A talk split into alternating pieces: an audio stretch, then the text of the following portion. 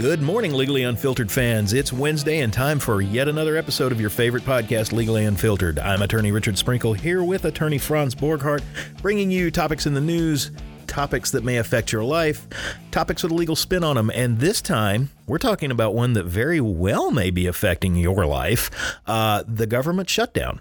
Now, we are recording this ahead of time. Hope You know, hopefully the news is still applicable. Hopefully not. I don't know. What am I wishing for? Am I wishing this government shutdown to end, or am I wishing our podcast is more topical? I don't I don't know. We want everybody happy. So, you know, not to make light of the situation, but this is the longest government shutdown in history. At the time of this recording, I want to say it's been going on now for over twenty-seven days. Uh, national parks are shut down. Trash is piling up. People are uh, graffitiing lighthouses on, uh, you know, Cape Hatteras in, in North Carolina. Bad things are happening, um, and bad things are happening to people. There are a lot of people who work for the United States federal government. They go in every day, they punch a clock, they do their job, they come home, and every two weeks, or in the federal government employees' cases, it's twice a month, they expect to get paid. Just like you expect to get paid for your work, just like I expect to get paid for my work. I know Franz expects to get paid for his work. I, I like money. I like money, too. So what happens when these people aren't being paid, yet they're forced to come back to work? Franz, tell me about it. So there was an interesting N B C News article that that got posted um, recently. Thousands of furloughed employees have been told to work without pay. Is that legal? And that caught our attention. And, you know, it's a good question. I have a little brother that works as a federal law clerk. Um, He he is working without pay right now. We have we have colleagues and friends that are federal employees that are working without pay. So what it appears, Richard, is we, we have this interesting dynamic of you have these essential services like, you know, um, T S A, other ones where these people need to work. We have to have them working, but they're not getting paid. So in normal in normal society, if you worked without getting paid, you know, or if you weren't getting paid enough, you could you could strike. You sure. could quit or you could strike. Work slow down. But historically, and, and the article is interesting. It's on, again on N B C News. The article references the Reagan era um, shutdowns. And what's interesting is federal employees don't appear to be able to, quote unquote, strike. Now, they have collective bargaining authority, but collective bargaining authority or, or the ability to collective bargain without the ability to, quote unquote, strike is a is a pretty flimsy and limp, it's, I guess, right? The legal analogy would be a right without a remedy. R- right. So so basically what it looks like is now, look, the, the back end of this is Congress has enacted some some some mechanisms to where when we unshut down, when it opens back up, you're going to get back pay, right? Sure. But but the reality, the hard reality is, is how long is that going to last? If you talk to Trump, he's alluded to it, it could last years. Yeah. I mean, and it's not an easy fix. The, the the quote unquote wall, whether it's a symbolic wall or a literal wall, is in the billions. Um, so so what you have is folks that that aren't going to get paid for a long time being made to work. Now, mm-hmm. Now, conventional wisdom might say, well, how long are you going to stay at a job that you're not working? But but what that, that takes for granted is, let's say you've been in a job and you're approaching a retirement. And to quit that job means that you're going to lose retirement. Mm-hmm. You know, federal retirement yeah, benefits. Federal retirement. Pretty so, sweet. So it's easy to say, well, go find something else to do. You know, the insensitive thing to say is, well, why haven't you saved your money? Why, it's you know, always easy when it's not happening to you or your family. Right. So so what it appears is what it appears. And, and this is, again, the, the article and it, and it, it historically, this is the way the government has, has treated it. Um, what was it that Reagan said, Richard, that if you protest or you strike, you were going to not have a job waiting Th- for that you? That was for and I can't remember. Was that was that a complete government shutdown? But it was the traffic controller airstrike with the F A A back in the eighties. And I remember this because it became very dangerous to fly with either rookie traffic controllers out of the one school, by the way, which is also funded by the F A A. There's one school in Oklahoma for air traffic controllers, one mm. in the entire country. And guess what it's doing right now? Nothing. Do you want your air traffic controllers working? Disgruntled. I, I don't know. I mean, pay. Would you rather have a dentist or an air traffic controller at the uh, at the helm to so, cite an older so show? So little, no, little known fact, by the way, little known fact, striking against, you know, striking against the federal government is a felony. Yep.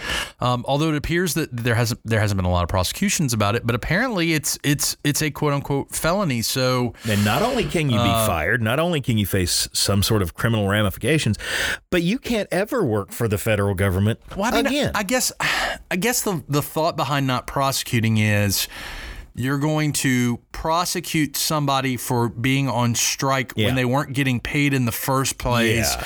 So, I mean, is is it what kind of a-hole prosecutes that case? And then I, I wonder, mean, and then I wonder if there's constitutional safeguards as to your right to strike. Because really, what is a strike? A strike is I'm not going to do something. Right.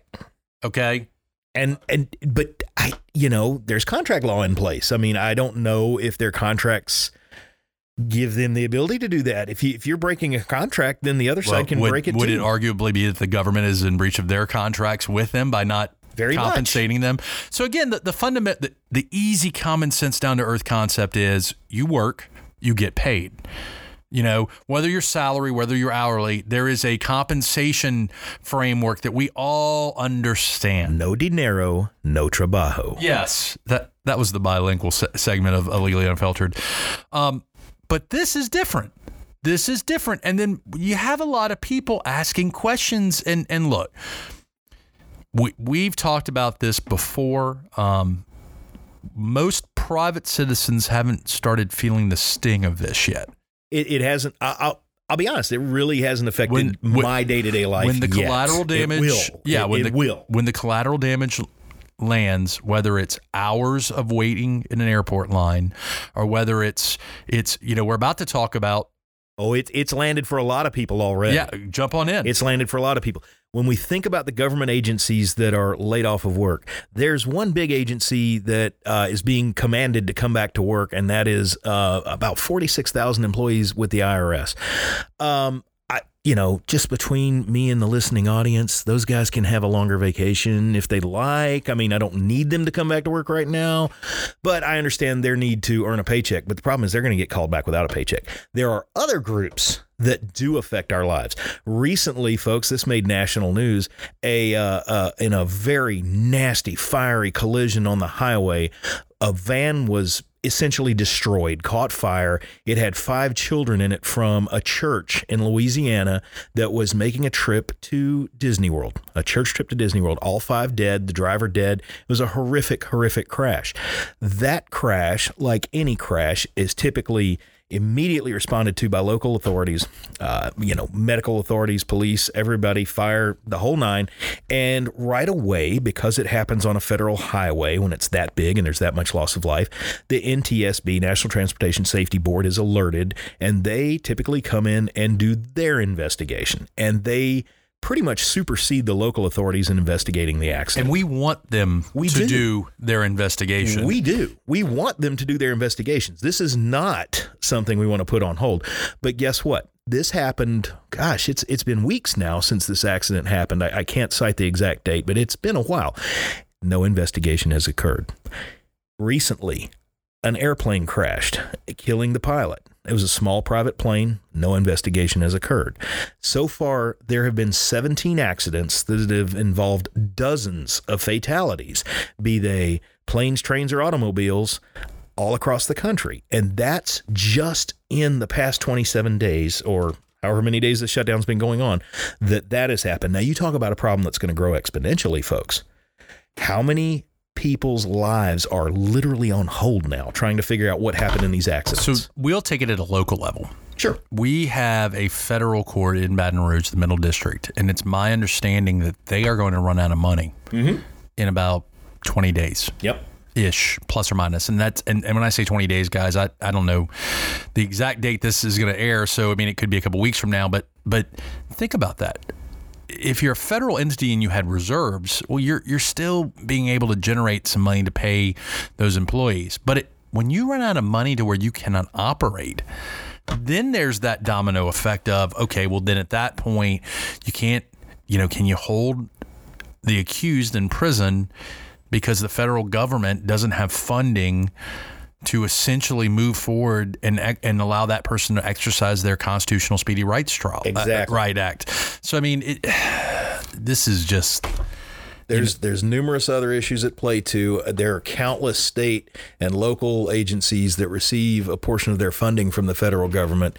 And, you know, th- that money, if it has not dried up, will dry up. It, and at what point do these agencies there, there become hamstrung? Principles, there are certain principles that just make us make us feel icky, that, that rub us the wrong way. And one of those principles is if you do work, you get paid. Mm-hmm. Um, it's and in fact, it's it's that's basic capitalism, right? I mean, that's that's, uh, you know, and so th- the fact that there's these laws that prohibit these federal employees from basically striking, or more to the point, you know, allows them to get be penalized for for essentially not working, getting paid, is is just astounding, you know. And and, and but the reality is is you know, you want the job, you got to do what you got to do. So I feel terrible for these men and women. I mean, it's just it's it's going to get worse and worse and worse.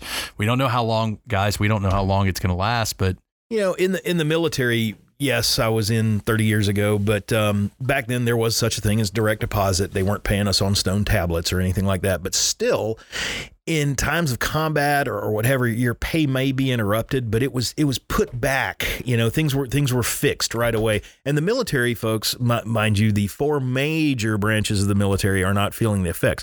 The one Coast Guard. Smaller branch, which is extremely crucial to the safety and security of, of the United States borders, uh, particularly coastal borders, the Coast Guard, they are in trouble. Well, it's interesting you bring up the military, because when you were in the military, they were feeding you. Yep. They were giving you a place to put your head down. Yep. So so whereas they may not give you a check, so to speak, uh, I mean, Richard was taken care of. Kind of like B O P. They feed right, you, they give you right. a place to, but when the money runs out for the privately run prisons... Well, what's going to happen that, there? You know, recently you and I talked about, you know, what happens with the leaseholder? Yeah. What happens with the mortgage holder who can't pay their mortgage, can't pay their rent?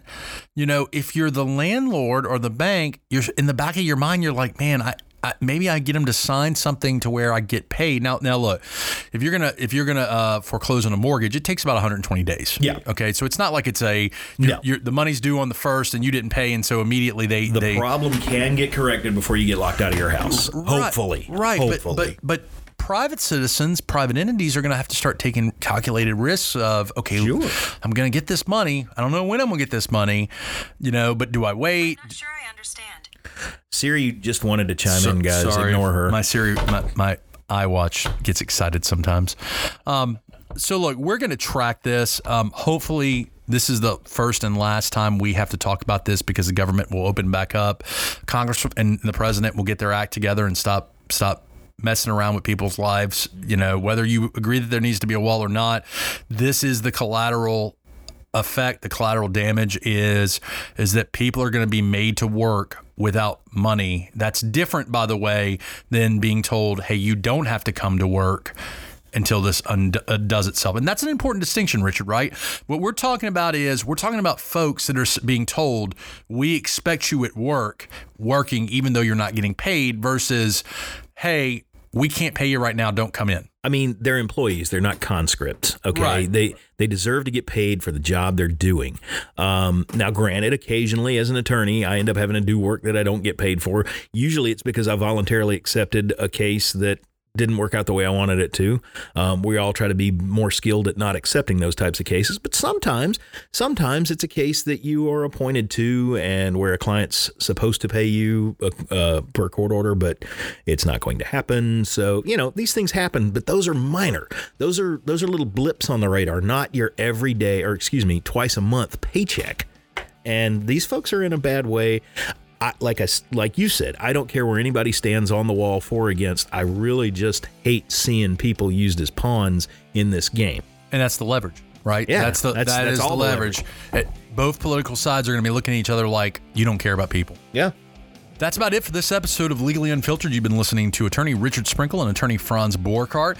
If you like what you heard, follow us on Facebook, subscribe to the podcast. You can do that on i you know on iTunes. You can do it on SoundCloud. Um, Don't forget Google Play. Google Play, that's, that's right. right. Oh, good old Google Play. We're all over the place. We appreciate you listening and tune in next time. Thank you. Have a great Wednesday. The views and opinions expressed in Legally Unfiltered do not constitute legal advice. If you would like legal advice on the topics that we've discussed, send us money. That's right. Go ahead and retain us. Do not, kids, try this at home.